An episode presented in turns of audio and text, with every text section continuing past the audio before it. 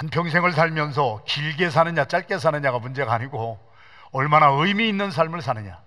그래서 우리가 아, 주로 많이 얘기를 나눴어요. 옛날에 3S의 삶을 나눴어요. 어떤 사람들은 survive orient된 삶이에요. 어떻게 해서든지 목구멍에 포도 목구멍이 포도청이라고 뭐 무슨 짓을 해서라도 먹고는 살자. 안타깝지요. 평생 살아가는데 서바이벌 하기 위해서 산다면은 참 아쉽습니다. 두 번째는 석세스 오리엔트된 사람이 있다 그랬습니다. 성공지향적인 사람이라는 거예요.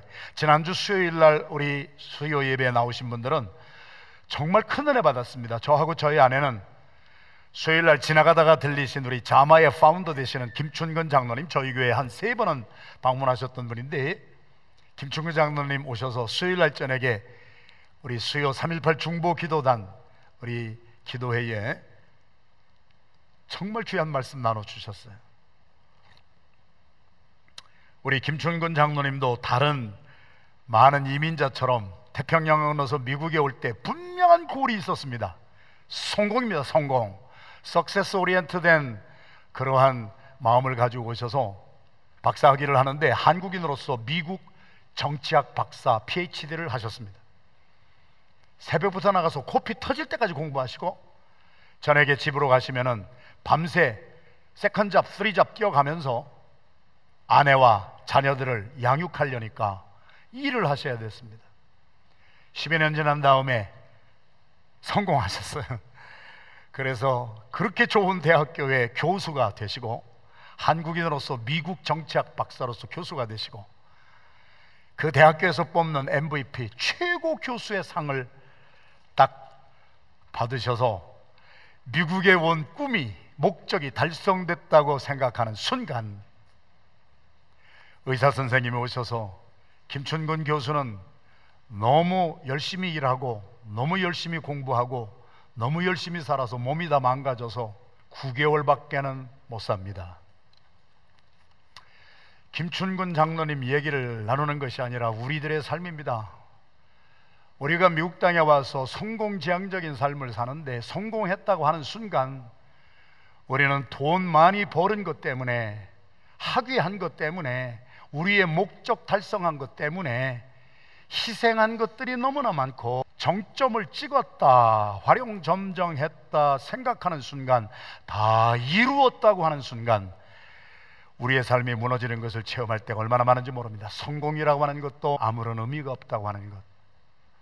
그래서 우리가 S3, 3S의 세 번째는 내가 이 땅에 태평양 건너와서 사는데 다른 사람처럼 돈은 많이 벌지 못하고 다른 사람처럼 뭐 엄청난 지위에는 못 올라갔다 할지라도 잠언서에 있는 말씀처럼 어떤 사람은 성공해서 육선이 가득하고 매일 주지 육림 속에 고기 구워 먹고 사는데도 행복하지를 못해 맨날 부부가 싸워 가정에서 툭탁거리는 역사가 맨날 일어나 이룬 것이 많이 있고 얻은 것이 많이 있지만 불행하게 사는 사람도 분명히 있는 것이고 잠언서의 말씀 아니에요? 여간 채소 하나 놓고 우리말로 하면은 김치찌개 하나 놓고 먹으면서도 엄청난 거 가진 것은 없지만 인생은 survival oriented 되는 것도 별 의미가 없고 success oriented 되는 것도 별 의미가 없고 인생은 의미가 있어야 되는 거야. 믿어지면 아멘 합시다. 제가 소개하려고 하는 이분은 33살의 짧은 나이에 우리처럼 뭐 오래 살고 요즘처럼 뭐 좋은 거 먹고 막 장수하자 막 어떻게 해서든지 한번 오래 살려고 하는데 예수님도 33세에 가셨는데 이분도 33세에 가셨습니다. 이분의 인생은 짧았지만 의미가 있었습니다. 나라와 민족을 살리기 위한 독립운동가로 살았습니다. 집에서 독립신문 카피하다가 잡혀서 옥고도 치렀습니다. 우리 대한민국 역사 가운데 가장 최초로 1920년대에 어린이라는 말을 처음으로 지어서 쓰기 시작하셨습니다. 어린이를 살리는 운동에 들어가셨습니다. 아, 이번에 벌레가 아, 동학이라고 여러분 아시잖아요. 우리 중학교 때 다 배웠잖아요. 캐톨릭이 들어왔을 때 캐톨릭을 서학이다 그래가지고 최재우 씨를 중심으로 동학이라고 하는 것이 생겨가지고 천주교에 반대되는 흐름을 인도를 했고 3대 주교가 손병희 씨였는데 손병희 씨의 따님하고 결혼한 방정환 선생님 소파입니다. 호가 소파예요. 작은 물결, 잔물결이라는 뜻입니다. 우리처럼 뭐 길게 살려고도 안 했습니다. 33세 예수님이 사셨던 그 생을 마치고 짧고 굵게 사셨습니다. 잔물결이라는 호를 가지고 있었지만 큰 물결을 일으켜서 어린이를 살렸습니다. 여성들을 2조 500년의 유교의 그 썩어 문드러진 여성들을 천대하고 차별했던 그러한 사회 속에서 여성들을 동등하게 대우하자고 하는 그래서 나라와 민족을 살리는데 생애를 바치고 어린이를 살리는데 생애를 바치고 여성들을 지위를 향상시키는데 전심을 다하고 33세의 짧은 나이에 별세하셨습니다. 참 저런 분들을 역사의 한 페이지에서 보면은요, 오래 산다고 하는 것이 저도 벌써 6학년이 됐는데 하나님 앞에 부끄러울 때도 많고요. 결국 오래 사는 것이 장수하는 것이 정말 그 사람이 의미 있는 삶이냐?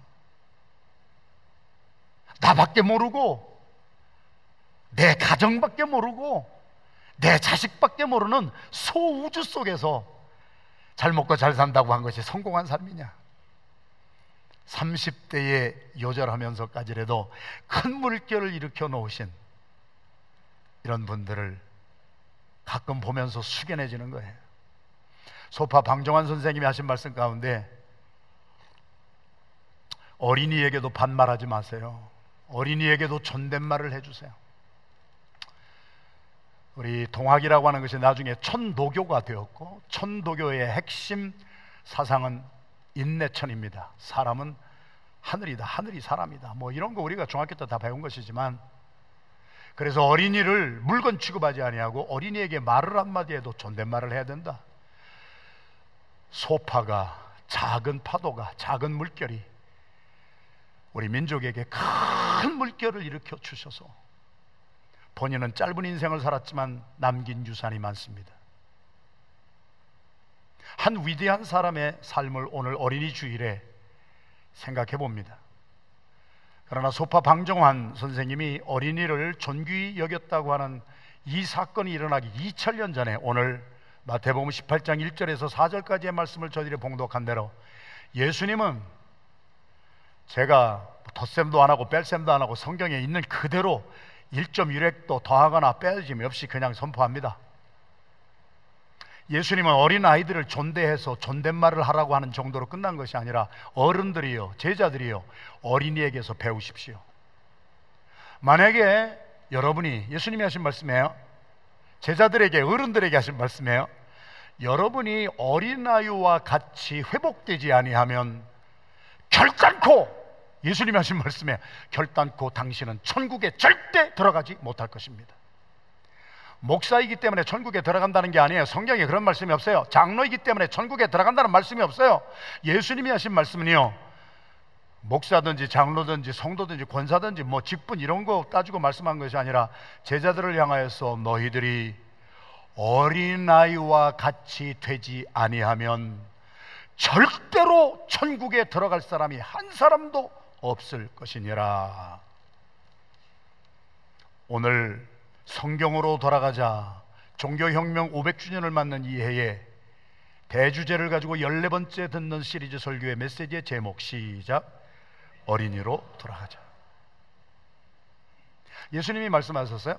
어린아이와 같지 아니하면 천국에 들어가지 못한다 어린아이와 같다는 뜻은 두 가지로 해석을 합니다. 첫째 아이고 당신은 나이는 많이 먹었는데 참 철딱선이 없는 어린아이 같이 노네. 어떻게 그렇게 어린아이처럼 철딱선이 없이 행동을 해요? 그럴 때의 뜻은 어린아이와 같다라고 하는 한국말의 뜻은 childish라고 하는 뜻입니다. childish라고 하는 영어의 단어는 어린아이와 같은데 어떤 면에서 같으냐? 철딱선이 없이 같은 것을 childish라고 하는 거예요. 그러나 오늘 예수님께서 오늘 봉독한 마태복음 18장에서 네가 어린아이와 같지 아니하면 절대로 천국에 들어가지 못한다고 할 때에 이 어린아이는 childish를 말하는 것이 아니라 childlike. 우리 모두는 지금 어른이 됐어요. 하나님이 어린아이에게 주신 어린아이 childlike 성품이 있고요. childlike의 에센스가 있어요.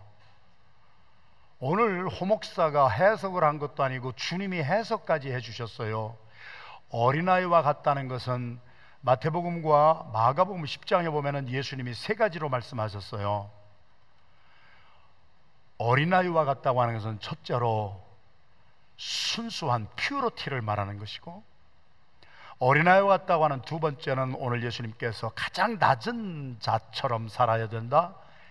겸손을 말하는 휴밀리티를 말하는 것이고 제자들에게 그렇게 많은 메시지를 전했지만은 듣고 그냥 가버리는 사람이 많았는데 제일 앞자리에 마가복음 10장에 보면은 어린 아이들이 앞자리에 다 나왔어요. 어른들이 애들은 저로 가라 막 할 때 예수님이 한 아이를 붙잡으시면서 너희 어른들이 만약 이 어린아이와 같이 주님의 말씀을 사모하고 말씀이 떨어질 때마다 기쁨과 감사로 받는 그 마음이 없다면은 결단코 너희들은 천국에 들어가지 못할 것이니라. 오늘 설교 다 했습니다. 세 가지입니다. childlike라고 하는 어린아이에게만 있는 에센스와 성품의 본질은 순수함이라고 하는 퓨러티와 다시 말씀드리면 저희 어른들은요 저부터 제가 저를 생각해도 순수함 다 잃어버렸어요 그 어렸을 때 순수함이 치열한 세상 속에서 죄악 가운데서 살다 보니까 오염이 될 대로 다 돼버렸어요. 어린아이는 순수함이 있지만 어른들의 죄성에는 순수함이 없어져 버렸어요. 예수님이 말씀하셨어요. 누구든지 어린 아이처럼 자기를 가장 낮은 자리에 낮추는 겸손, humility. 우리들은 조금 배우면은 큰 줄로 알아요. 우리들은 남들보다 조금 알고 남들보다 가진 게 조금 더 있으면 대단한 사람인 줄 알아요. 자녀를 길러보시면서 우리가 깨닫는 것이 뭐예요? 어릴 때 그렇게 말 잘 듣고 얌전하던 아이들이 사춘기 딱 들어가면은요, 림멸론 부모들의 말을 순종하지 아니해요. 부모들과 함께 하려고 하지도 않아요. 겸손함이 그냥 어느 순간에 없어져 버리는 거예요. 휴밀리티가 없어졌어요. 세 번째 예수님이 마태복음과 마가복음에서 우리 어린이 주일에 주시는 세 번째 어린이들은 작은 거 하나 줘도요 아 기쁘고 난리치고 막 그래요 물론 오늘날의 어린이들도 조금 화성에서 온 애들도 있기는 합니다만 오늘 전도사님이 설교를 하시는데 뭐를 좋아하는가 게임하는 거를 제일 좋아하잖아요 애들이 여러분, 어른이 되면 될수록 왜 우리에게는 감사가 없어지나요? 어마어마한 축복과 은혜를 태평양 건너와서 받아서 사도 바울이 자기의 인생을 뒤돌아보면서 나의 나됨은 하나님의 은혜요. 그런데 조금씩 커가면서 조금 자기가 커가면서 자기가 제 인생을 자기가 다 살아온 것처럼 우리의 삶에 감사도 없어지고 예수님이 마가복음 10장에 어린아이를 한 아이를 안으면서 이 아이처럼 내가 주는 말씀을 사모해서 와가지고 기쁨으로 그 말씀을 받으면서 감 사하는 그 어린 아이와 같이 되지 아니하면 너희들은 절대로 천국에 들어갈 수가 없느니라 요즘에 새벽에 제가 은혜를 많이 받아요. 저의 생명은 새벽에 있어요. 새벽에 와서 하나님의 말씀을 들으면서 은혜를 얼마나 받는지 모르는데 그 받은 은혜를 가지고 제가 주일날에도 나누고 전 세계 다니면서 복음을 전하며 나누는 말씀의 99.9%가 새벽에 주시는 주님의 은혜예요. 이번 달에 새벽에 주시는 은혜는 룻기서를 통한 은혜였어요. 여러분들이 룻기에 대해서 알고 계신 것을 한번 끄집어내 보세요. 한번 반추해 보세요. 성경 66권 가운데 어른이었지만 이 어린아이의 퓨러티와 어린아이의 휴밀리티와 어린아이의 감사하는 그 깨끗한 마음을 가지고 있었던 사람은 유대인이 아니었어요. 믿음이 어디 있겠느냐 하던 모압 여인 룻에게서 저는 성경 66권 가운데 가장 어른이었지만은요 결혼한 사람이었지만은요 어린아이와 같은 purity와 어린아이와 같은 humility와 어린아이와 같은 spirit of thankfulness 감사하는 마음에 충만한 이러한 순수한 분을 성경에서 만나는 것이 저에게는 축복이에요. 세상에서 사람 만나는 것도 나에게 복이 될 때도 있지만 성경에서 만나는 하나님의 사람들을 만날 때에 저는 힐링이 되고 치유가 되고 새 힘이 나고 소망이 생겨요. 할렐루야. 룻기로 여러분을 잠깐 모시고 가겠어요. 엘리멜렉이라고 하는 사람의 가정이 베들레헴에서 편안하게 잘 먹고 잘 살았어요. 그런데 우리의 인생이라고 하는 것은 우리가 아무리 열심히 한다고 잘 되지 않아요. 하늘에서 하나님이 비를 닫기만 해도 먹고 살지 못해요. 베들레헴에 기근이 닥쳤어요. 엘리멜렉이라고 하는 하나님을 잘 섬기는 가정이 더 이상 먹고 살 게 없어서 이민을 결정했어요. 우리들의 이야기예요. 그래서 엘리멜렉은 아내 나오미와 두 아들 말년과 기련을 데리고 당장 먹고 살 게 없으니까 먹고 사는 것이 풍부했던 하나님을 믿는 백성들이 살고 있는 곳에는 기근이 있었지만 하나님을 모르는 사람들이 살고 있었던 데에는 풍성함이 있었어요. 옛날이나 지금이나 똑같아요. 예수를 잘 믿는 사람이 고난당할 때가 많고요. 예수 그리스도 믿지도 아니하고 하나님 섬기지도 아니하고 세상에서 온갖 죄를 다 짓고 사는 사람들이 오히려 풍성하고 평안하게 사는 모습을 옛날이나 지금이나 보는 거예요. 도저히 믿음은 있었지만 먹고 살 것이 없으니까 엘레멜렉이라고 하는 한 가정이 모압으로 이민 갑니다. 이민 가가지고 얼마나 열심히 살았겠어요. 우리들의 식으로 이야기해 보면은 엘리멜렉이라고 하는 아버지와 말년이라고 하는 아들과 기련이라고 하는 세 삼부자가 새벽부터 일어나 가지고 세탁소 가서 얼마나 일을 많이 하고 어? 뭐 어, 델리 가게에서 얼마나 일을 많이 하고 직장에서 얼마나 일을 많이 하고 우리식으로 얘기하는 거예요. 그냥 안 그래서 모압이라고 하는 남의 나라 땅에서 이민 간 사람들이 열심히 일한 것의 결과는 뭐였습니까? 지난 수요일 날 김춘근 장로님의 고백처럼 성공하기 위해서 몸을 불사르게 내어 주었더니 내가 성공한 끝에 얻은 것은 사망 선고밖에 없었다. 엘리멜렉 죽었습니다. 말년과 기련도 죽었습니다. 사랑하시는 성도 여러분, 저는 여러분을 사랑하는 목사고 여러분이 하나님이 선포하고 약속한 축복을 받으시고 행복한 삶을 살기를 원하는 바라는 목사예요. 그래서 하나님의 말씀을 가감없이 전하는 것 뿐이에요. 여러분의 인생이 만약에 성공지향적으로 열심히 일해서 성공하기를 원한다면 성공했다고 하는 순간에 여러분은 암이 걸렸던지 뭐가 일어났던지 김춘근 장로님의 고백처럼 다 이루었다고 하는 순간에 그것이 아무런 의미가 없게 될 때가 우리의 삶에는 많은 거예요. 남의, 따라, 남의 나라 땅에 이민 갔더니 유대인이 유대인하고 결혼했으면 좋겠는데 말년하고 기련이 유대인 여성을 찾기가 힘드니까 모압의 여성과 할 수 없이 결혼하잖아요. 우리들의 이야기잖아요. 큰아들 말년은 오르바라고 하는 모압 여인과 결혼합니다. 둘째 아들 기료는 루시라고 하는 여인과 결혼합니다. 요즘 말로 하면 국제 결혼한 거예요. 다문화 가정이 된 거예요. 다 언어 가정이 된 거예요. 그런데 남자들은 열심히 일하다가 다 죽어버렸어요.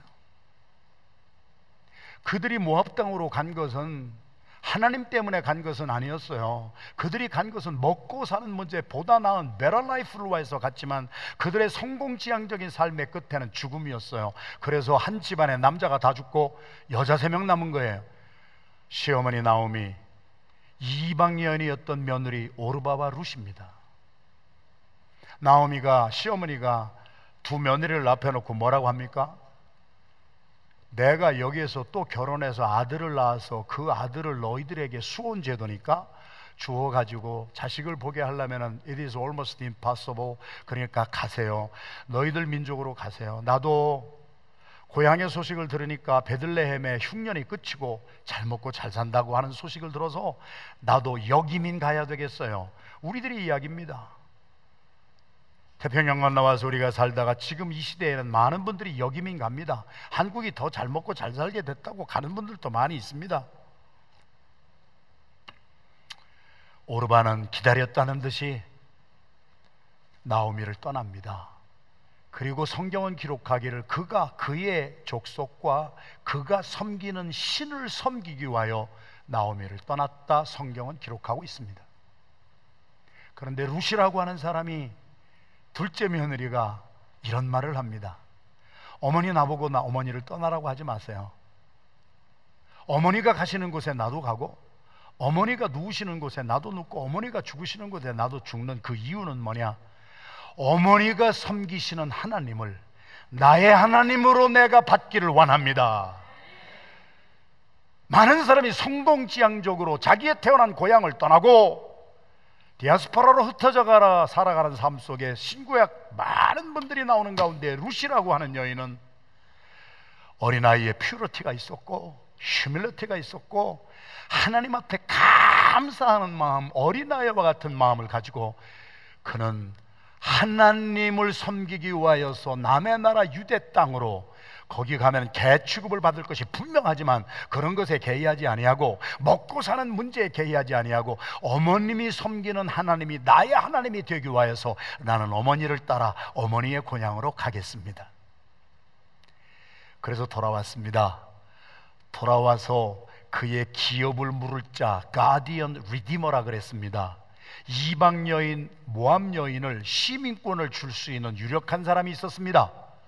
그 모압 여인의 지었던 모든 빚을 다 탕감해 줄 수 있는 유력한 사람을 만났다고 그랬습니다. 그 사람의 이름이 보아스였습니다. 그 보아스는 유력하다, 힘이 있다는 거 아니에요? 이방 여인, 개취급을 받던 여인을 유대인처럼 만들 수 있는 여, 사람이었다. 그가 가지고 있었던 모든 죄를 그 값을 어, 다 변상해 줄 수 있는 어, 재산도 넉넉하고 이 루시 할 수 없는 모든 일을 해줄 수 있는 그 사람을 성경은 기업 물을 자라 영화에 보면은 가디언 리디머라 노예를 건져서 노예 값을 속량해 주고 시민권자가 되게 할 수 있는 능력을 가진 보아스는 예수 그리스도의 모형이었습니다. 할렐루야. 그 보아스를 만나잖아요. 그 보아스가 룻을 만나고 룻기 1장 12절에 뭐라고 선포하느냐면요. 이것이 어린아이의 마음, 오늘 주님이 그렇게 원하시는 저와 여러분의 삶이 되기를 원하는 그 마음이 예수 그리스도의 타이폴로지, 예수 그리스도의 모형이요 그림자였던 보아스의 입에서 루사, 내가 너를 잘 아노라. 너는 이 베들레헴 유대 땅에 온 것이 돈 벌기 때문에 먹고 사는 것 때문에 온 것이 아니라 성공지향적으로 온 것이 아니라 루사 내가 이 땅에 온 것은 하나님의 날개에 내 인생을 완벽하게 위탁하기 위하여서 내가 섬기는 시어머니가 믿던 그 하나님을 내가 알게 되고 그에게 은혜를 받았기에 너는 다른 것은 다 고향 땅에 다 놓고 와도 보아스의 입에서 나온 룻에 대한 믿음은 너는 하나님의 날개에 피신하여 온 너의 인생을 하나님 앞에 완벽하게 맡기고 위탁한 하나님께 피하여 온 너는 하나님의 축복을 받게 될지어다. 제가요 미국에 와서 살면서 결혼해서 아들 둘을 낳았는데요. 에, 딸을 낳은 부모님들은 에, 가만히 보면은 아빠가 소꿉장난도 하더라고 딸들하고. 근데 저는 소꿉장난을 해본 적이 없어요. 아들하고 대개 노는 것이 뭐를 하고 놀았느냐? 멀리 가지는 못하니까 방에 옷장 제일 높은 곳에다가 세워놔요. 뛰어내려라. 우리는 주로 그렇게 하고 놀았어. 그러면은 두 살, 세 살 된 우리 아들들이요. 그 높은 옥장 꼭대기 쳐다보면 막 무섭겠지? 그런데 지금까지 제가 기억이 나요. 아빠한테 떨어와, 아, 때려, 아, 점프해. 그러면은요, 얘들이 의심도 안 해요. 얘들이요, 막 활짝활짝 울으면서 그 높은 곳에서요, 아니 아빠가 떨어져 뛰어내리라고 저로 싹 하면 어떡할 거야 제가. 그런데도 그런 의심도 안 하고 아빠가 벌린 품안으로 그 높은 옷장에서 그냥 벌쩍벌쩍 뛰어내리더라고요.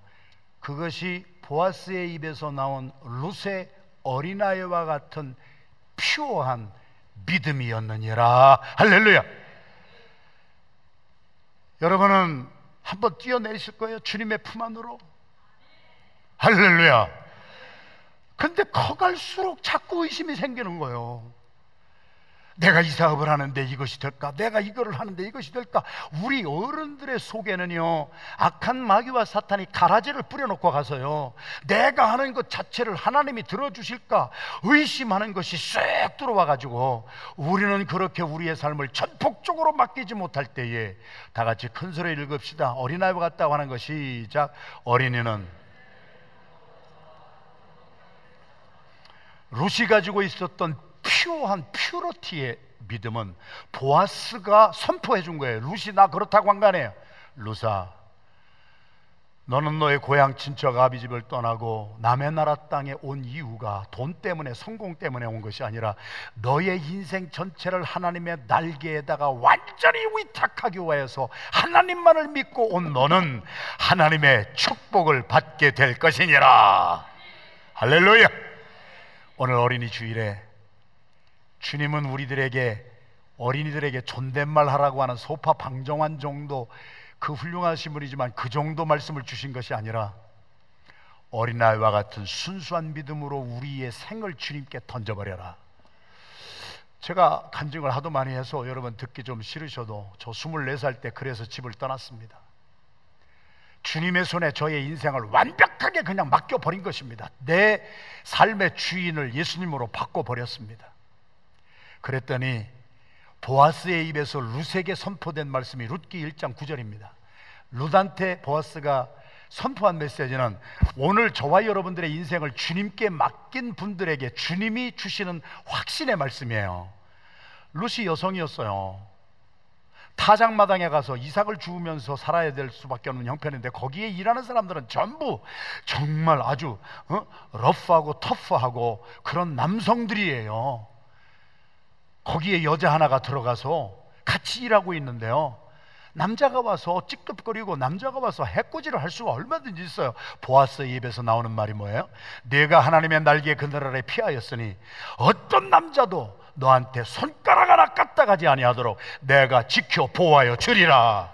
주님께 맡긴 인생은 오늘도 하나님이 책임을 지시고 하나님의 이름에 명예를 걸고 두려워 말아라. 내가 너와 함께 함이니라. 놀라지도 말아라. 나는 너의 하나님이 됨이니라. 다른 사람이 못 도와줘도 내가 너를 도와주리라. 나의 의로운 오른손으로 너를 굳게 붙들고 악한 마귀 사탄아 물러가거라. 내 자녀에게 손끝 하나도 대지 말아라. 24살에 집을 떠나서 40년째를 살고 있고 여러분들도 그렇게 살고 있지만 대소사간에 우리가 어떤 면, 문제를 겪었다 할지라도 하나님의 날개 그늘 아래 어린아이처럼 퓨어한 신앙, 순수한 믿음을 가지고 우리의 인생을 전폭적으로 위탁한 사람은 하나님이 개런티 해 주시는 것이 있습니다. 절대로 악한 자가 내게 손가락 하나 끄떡하지 않아 머리털 하나 대지 못하도록 내가 지켜 보호하여 주리라. 그래서 저와 여러분들은 주님의 보호하심 때문에 여기까지 온 줄로 믿습니다. 할렐루야. 우리 주님께 위탁을 했다고 하는 것은 왜 우리가 축복이냐면요. 부모를 잘못 만난 자녀는요. 부모 때문에 인생이 망가지는 자녀들도 많이 있다고 하는 반대 개념 때문에 그래요. 하나님은 실수가 없으신 하나님이에요.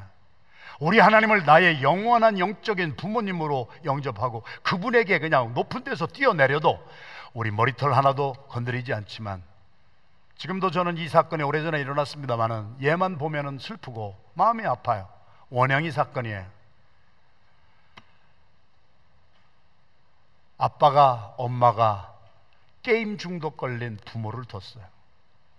오늘 어린이 주일이에요. 자녀들은요, 자기의 인생의 100%를 부모에게 의존할 수밖에 없어요. 부모가 주는 대로 먹을 수밖에 없고, 부모가 100% 주는 대로 받을 수밖에 없는 것이 무기력하고 무능력한 어린아이의 삶이에요. 그 자녀가 어떤 사람이 되느냐 하는 것은 부모가 어떻게 해주느냐는 거예요. 이 원영이라고 하는 아이는 피어보지도 못하고 일곱 살때 죽었습니다. 아버지한테 맞아 죽고 계모한테 맞아 죽었습니다. 락스 뿌리고 추운 겨울날 난방장치가 안 된 목욕탕에다가 언더웨어 입혀놓고 찬물 갖다 끼얹고 엄마라고 하고 아빠라고 하는 사람은 족발시켜서 밤새도록 게임하면서 족발 먹고 앉아있는 사이에 원영이는 굶어 죽었습니다. 여러분, 한 아이의 삶이요. 어떤 부모를 만나느냐에 따라서 일곱 살 때에 죽어버리든지 학대하는 아빠, 애들을 매질하는 아빠, 자기 자신을 매질하고 자기 자신이 죄에서 나올 생각은 안 하고 자기는 하고 싶은 거 다 하면서 먹을 거 다 하면서 자기 아이한테 친부가요 먹을 거를 안 주고요 며칠 동안 굶기고요. 계모였더라고요. 계모도 얼마나 자식을 친아들처럼 친딸처럼 잘 기르는 그러한 스텝마들도 얼마나 많이 있어요. 그런데 원영이는 저 아무 죄도 없는 아이는 어떤 면에서 그의 인생을 위탁한 부모를 잘못 만나가지고. 저는 그 가끔 법에서 이렇게 판결 내리는 것을 보면은 뭐 검사가 10년 구형하면은 변호사 이렇게 가서 변론하면은 5년으로 깎이고 때다마는 원형의 케이스는 1심에서 2심으로 올라갔는데 계모와 친부에게 검사가 논고한 형량보다도 이런 부모는 세상에 없다. 이런 부모는 검사가 논고한보다 더 살아야 된다. 그래서 계모는 27년형을 받고 계부는 17년형을 받았던 것이 우리가 아는 거예요. 어린아이는 어떤 인생이냐? 두 번째 한번 크게 한번 읽어봅시다. 시작. 어린애는 100% 부모가 주는 것을 먹고 삽니다. 즉, 은혜로만 사는 존재가 어린이들입니다. 깨달아지신 분은 아멘 합시다. 어린이들은 초이스가 없어요. 아침에 엄마 아빠가 시리얼 주면 시리얼 먹는 거고요. 밥 해주면 밥 먹는 거고요. 주는 대로 먹고 살아가는 것이 어린이라고요. 오늘 예수님이 우리 보고 뭐라고 하시는 줄 아세요? 너희들이 어린아이처럼 되지 않으면 천국에 절대 갈 수가 없다. 너희들이 애써서 너희들이 벌어먹으려고 하지 말고 너희들의 영적 아버지, 너희들의 영적 부모가 되는 하나님이 주시는 것을 먹고 살아라. 할렐루야. 룻이 어떻게 살았습니까? 보아스를 만났습니다. 그랬더니 보아스가 타작마당에서 일하는 모든 추수꾼들을 불러놓고 뭐라고 말을 합니까? 룻기를 읽어보면 요즘에 새벽에 계속 강해되는 것인데 너희들 별을 타작을 하고 볕단을 묶어 놓으면은 볕단 다 가져가지 마. 거기에서 일부라도 뽑아. 많이 좀 뽑아라. 많이 뽑아가지고 일부러 질질 흘려라. 다 가져가지 마. 그렇게 스틴지하게 살지 마. 그렇게 너, 너만 알아서 네 것만 챙기지 마. 일부러 듬뿍듬뿍 집어서 뿌리고 흘리고 가거라. 왜? 그 흘린 것을 주워 먹고 사는 사람들이 있기 때문이니라. 예수님이 하신 말씀이에요. 기가 막힌 말씀이 있어요. 사람은 인생에 두 종류의 사람이 있는데요. 열심히 일해가지고 임금 받아서 월급 받아서 사는 사람이 있다고 그랬어요. 임금 받아서 주급이 얼마요? 우리 시급이 얼마요? 그거 받아서 열심히 사는 거 참 좋은 것이지요. 그러나 내가 10시간 일주일 뭐 몇십 시간 열심히 일해서 받은 사람에게 나타나는 것은요 이거밖에 없냐 불평도 나고 짜증도 나요 그리고 그들의 정체성은 예수님이 하신 말씀이에요 열심히 일해서 삭을 받는 것을 임금이라 그러는데 임금 받고 살지 말고 왜 그래요? 돈이 필요 없는 것은 아니에요 저도 인간이에요 저도 목사지만 목사에게도 교회에서 목회비를 주십니다 그러면 목회비를 받아야 저도 쌀도 사고 못도 사고 해서 먹고 살지요. 그러나 이 세상에는 임금 가지고 쌍만 가지고 살아서는 안 될 영역이 있습니다. 돈을 열심히 벌어가지고 그 돈 가지고 큰 집은 살 수가 있지만 절대로 그 가정이 행복하지 못한 가정이 있습니다. 열심히 돈을 벌어서 내가 임금 받고 싹을 받고 살지만 그것으로 약을 사 먹을 수도 있지만은 건강을 사지 못하는 사람들이 너무 많이 있습니다. 이 세상에는 내가 일한 삭을 받고 임금을 받아서 다 살 줄 알아요. 천만의 말씀, 만만의 말씀. 그래서 우리는 사도 바울이 고백한 것처럼 나의 나됨은 하나님의 은혜로 삽니다. 내가 일한 것 그거 가지고 사는 것 외에 하나님이 질질질질 흘려주시고 뿌려주시고 내가 일한 것도 없고 추수할 밭도 없고 일할 장소도 없어도 하나님이 은혜로 흘려주신 것을 나는 그냥 가서 받아 먹기만 하면 되는 나의 삶에는 하나님이 주시는 평안의 은혜가 있습니다. 돈 주고 절대 못 삽니다. 나에게는 하나님이 약할 때에 나를 강하게 하시는 성령을 오늘 또 흘려주시기에 내가 행한 바 의로운 것은 없지만 주님이 흘려주신 은혜를 먹고 나는 살아갑니다. 나의 나됨은 하나님의 은혜요. 할렐루야. 어린아이는요, 내 힘 가지고 사는 게 아니라는 얘기예요. 그런데 우리는 어른이 돼가지고요, 내가 모든 것을 다 할 수 있다고 생각하고 하나님의 은혜를 사모하지 못하잖아요. 그래서 성경은 지금은 은혜 받을 만한 때요. 할렐루야. 하나님이 흘려주신 하나님의 은혜, 사랑, 주님이 주시는 평강, 주님에게서 오는 성령, 오늘 그냥 죽기만 하면 되는 거예요. 내가 열심히 일해서 내가 일한 것으로 아주 당당하게 살려고 하지 마시고, 나의 의로 살려고 하지 마시고, 하나님이 나에게 은혜로 주신 것을 먹고 사는 이런 어린아이가 되지 아니하면은 너는 절대로 천국에 갈 수가 없느냐라. 사랑하시는 성도 여러분, 어린이는 마지막에 세 번째는 다 같이 큰 소리 읽겠습니다. 시작. 어린이는 제가 지난주에 여러분을 못 뵀을 때에 포틀랜드 오레곤주의 포틀랜드라고 하는 곳에 집회를 갔는데요. 저하고 저희 아내가 첫날 저녁부터 얼마나 놀래고 은혜를 받았는지 몰라요. 우리 교회 출신들이 다 오셨다라고 제가 연락한 사람도 하나도 없어요. 그러는데 제가 이름을 불러볼까요? 송 누구지? 여보. 송주석이 송석주 송석주 정찬우 우리 교회에서 결혼한 사람들 제가 주례한 사람들 그 교회 다니지도 않는데 제가 왔다는 소식을 듣고 다 왔어 다 왔어 한 부부가 왔어요 한 부부가 와서 눈물을 흘리면서 목사님 저희들 모르시겠어요? 그래서 가만히 보니까 어디서 본 분 같아 그래서 가만히 보았더니 라이트하우스에서 봤어요 제가 24년 전에 필라델피아에 왔을 때 이 교회를 시작하기 전에 제가 저희 살던 아파트에서 시작한 운동이 하나 있었어요. 여러분 이런 말씀을 이번에 처음 하는 것 같은데 에, 이것은 어린이 주일에 하나님이 주신 말씀이기 때문에 제가 나누는 거예요. 제가 24년 전에 필라델피아에 왔을 때 학교 다니다가 오고 아, 이렇게 오고 해서 돈이 하나도 없었어요. 그래가지고 신문을 다 보니까 아파트 렌트비가 우리의 힘으로는 갈 수 있는 데가 그렇게 많지 않아서 다른 데하고 아파트 렌트비가 반값 되는 데가 하나 나왔어요. 그것이 Cheltenham에 있었던 멜로즈 스테이션 아파트인데 반값밖에 안 됐어요. 나중에 알고 보니까 주인이 bankrupt이 돼가지고 maintenance가 전혀 없었어요. 그래가지고 냉방 온방도 잘 안 되는 데인데 그래서 아파트 값이 반 싼 이유가 있는데 그 이유를 모르고 그냥 싼 게 좋다고 막 간 거예요.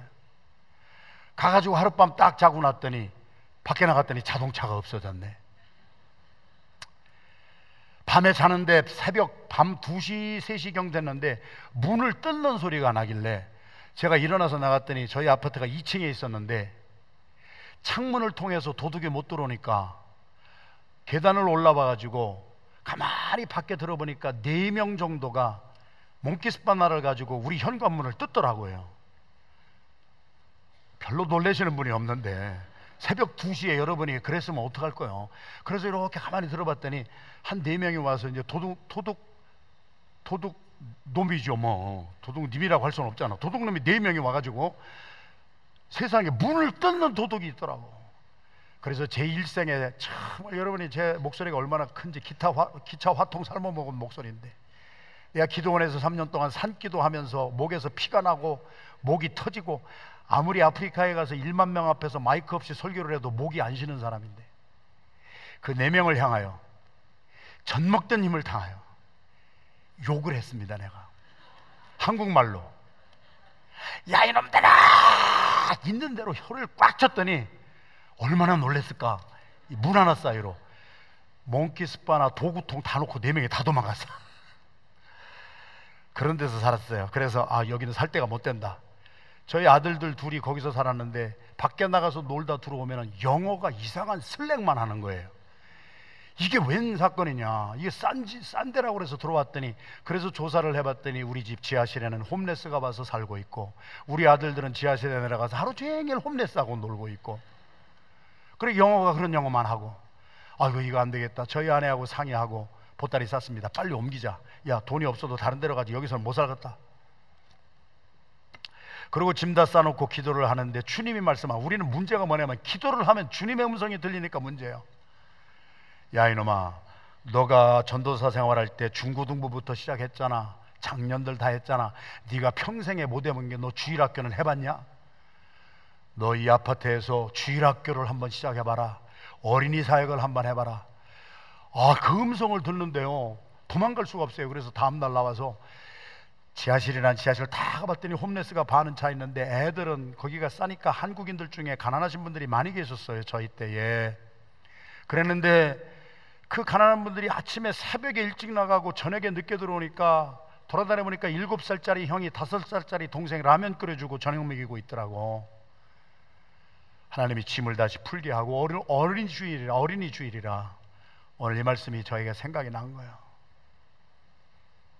내가 어린아이 소자 하나를 섬겨보거라. 내가 큰 교회를 하려고 생각하지 말고 너 그런 꿈을 가지고 필라델피아에 왔지만 요즘에 보면 호목사가 와서 아 목회를 이렇게 하셨네? 아니에요. 제가 필라델피아에서 목회는 다음날 광고 문구 멜로디 스테이션 아파트에다가 다 붙였어요. 아이들 맡길 데가 없어서 염려가 되시는 부모님들은 몇 동 몇 호 제가 목사인데 저희 아내하고 돌봐주겠습니다. 광고 문구를 썼더니 일주일 안에 43명 애들이 왔어요. 그 소문이 나니까 주변에서 한국 사람들이 몰려오기 시작하는데 한 60여 명의 아이들이 몰려오는데 저희 아내가 지금도 오른손은 못 써요. 그때 손 다 다쳤어요. 1년 반 동안 매일 40명에서 60명 되는 아이들의 저녁밥을 매일 해줬어요. 제가 자랑하려고 하는 거 절대 아니고요. 이런 말 해본 적이 없어요. 어린이 주일에 주님이 저에게 하신 말씀이 뭐냐? 어린이는 감사를 알아. 어른들은 감사를 몰라. 네가 여태까지 사역을 어른들은 많이 하고 중고등부 이상도 했지만 어린이들 사역을 하거라. 그래서 어린이 사역을 그때 하면서 저희 아내가 1년 반 동안을 매일 저녁 혼자 양파 찌고 다듬고 그래서 오른손은 지금도 못 써요. 포틀랜드 지난주에 갔더니 한 부부가 와요. 울어요. 저희들을 식당으로 초대하는 거예요. 그러면서 목사님 저희들 모르시겠어요. 저희들 그때 라이트하우스 아파트에서 같이 살았잖아요.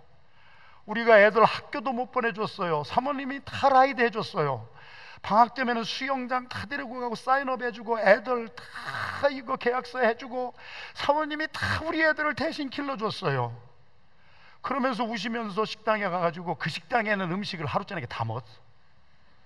얼마나 많은 음식을 그렇게 차려주면서 눈물을 흘리시면서 그러면서 하신 말씀이 그때 사모님이 학교 라이드 해주고 때 우리 부모가 자식을 도와주지 못하니까 그러고 있을 때 사모님이 다 저녁 식사 1년 반 동안 해주고 그 아이가 지금 커서 여기 교회에 영어 목회부 목사가 됐습니다. 눈물이 나는 거예요. 눈물이 나는 거예요. 어린이에게 있어서의 예수님이 마가복음 10장에서 하신 말씀 세 번째는요. 세 번째 한번 봅시다. 어린이 아까 봤죠? 세 번째 시작. 어린이는 천국의 말씀을 주는 대로 받으며 감사드리는 거예요. 우리 안디옥교에 슬쩍 지나갔던 사람들이 이번에 집회했는데 다 왔어요. 목사님 안디옥교에 다닐 때 우리가 그렇게 은혜 받았습니다. 송석주라고 하는 우리 청년은요, 거기에 대학원에 왔는데요. 교회를 오려면 두 시간을 오는데요. 한 시간은 전철 타고 오고요. 한 시간은 자전거를 타고 와서요. 사랑부에 들어가 가지고 사랑부 아이들하고 하루 종일 지나는 거예요. 담임 목사님, 장로님들이 너무 놀래서 당신은 어디서 왔길래 이런 일을 합니까? 그 송석주 청년이 뭐라고 했을까요? 안디옥 교회에서 왔습니다. 어린이는 은혜를 받으면 감사를 알아요. 제가 갔다가 왔어요. 월요일 날 와서 제 책상에 보니까 인디애나 주에 사는 한 성도가 저는 그분의 이름을 익숙히 알아요. 우리 테이프 선교부가 계속 테이프를 발송해 줘요. 지금 디지털 시대이기 때문에 인터넷 들어가서 듣는 분이 다인 것 같아도 테이프를 듣는 분도 지금 있어요. CD를 듣는 분도 그 CD를 듣고 은혜를 받은 그분은 인디애나주에 살고 있는데 매년 천불 아니면 이천 불을 헌금으로 보냈어요. 매년 편지를 썼어요. 필란디오 교회 강단에서 선포되는 말씀에 내 인생이 바뀌고 우리 집안이 바뀌고 우리의 삶이 바뀌어서 너무 감사해서 나이가 많으신 분인데 인터넷에 들어갈 줄도 모르는 나이가 많으신 분인데 그분이 오번에도 편지가 왔어요. 매년 조금씩 조금씩 모은대요. 설교 테이블 받아서 은혜 받을 때마다 몇 푼씩 몇 푼씩 모은대요. 그래서 천 불도 보내고 이천 불도 보냈는데 이번에 받은 은혜가 너무 커서 조금씩 조금씩 모았대요. 지난 월요일 날 집회 갔다 오니까 제 책상에 목사님 말씀에 너무 은혜를 받아서 너무 감사해서 어른이에요. 나이 많으신 분이에요. 예수님이 말씀하신 대로 어린아이 같이 사는 거예요. 감사가 있는 거예요. 목사님 조금 이번에 열심히 모았습니다. 테이프 보내주신 말씀의 은혜를 받아서 감사한 금 보냅니다. 작년까지 2천 불 보냈는데 어제 보니까 2만 불을 보내셨어요. 나이가 많으신 드니신 분이 매주일 우리 교회 테이프 선교부에서 보내는 CD를 듣고 은혜를 받아가지고 은혜 받을 때마다 감사하는 마음으로 조금씩 조금씩 모아가지고 2만 불을 보내시는 분이 계십니다. 우리들은 어른이 되어가지고 계산은 무지하게 빠릅니다. 내게 유익이 되는 것은 내가 앞장서지만 감사가 없어지는 삶을 삽니다. 우리는 어른이 되면서 교만 방자해가지고 남을 비판하고 판단하는 자리에는 올라가도 예수님이 말씀하신 대로 내가 어린아이처럼 겸손하지 아니하면 천국에 못 들어간다. 내가 주님의 주시는 말씀의 은혜를 받고 막 복음으로 변화받아 가지고 기업을 물을 자 예수 그리스도의 십자가의 보혈의 공로를 믿고 어린아이처럼 주님 앞에 나오지 않으면 천국에 못 들어가느니라.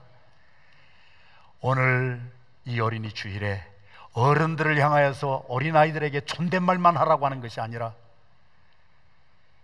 오늘 저와 여러분들이 어린아이가 되라고 하는 메시지를 듣습니다. 할렐루야. 순수한 마음으로 주님에게 전폭적으로 인생을 위탁해 보십시오.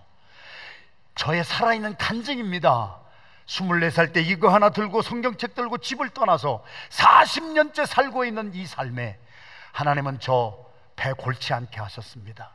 하나님은 저 그렇게 무시당하고 핍박당하는 그러한 삶 속에서도 발로 밟혀 죽지 않게 하셨습니다.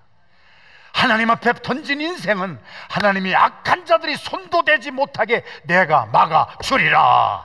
그 하나님 앞에 여러분의 인생을 어린아이처럼 순전한 마음으로 뛰어내려 그 품으로 맡기십시오. 그리고 제발 제발 난 사람처럼 생각하지 마시고 어린아이처럼 낮아지시고 겸손하십시오. 그리고 제발 제발 불평 좀 그만하시고 나의 나됨은 하나님의 은혜요. 세상에 옷깃을 스치면서 조금 은혜를 받은 사람도 어디서 소문을 듣고 왔는지 다 와가지고 목사님 안디옥교에서 신앙생활한 것이 우리에게 기쁨이요 감사합니다. 우리의 삶이 바뀌었습니다. 다 그런 감사가 넘치는 순수한 사람들이 많은데 우리는 오늘 또 불평하고 삽니다. 주님 앞에 회개하고 어린아이로 돌아가 천국에 들어가는 우리 모두가 되기를 주님의 이름으로 축원합니다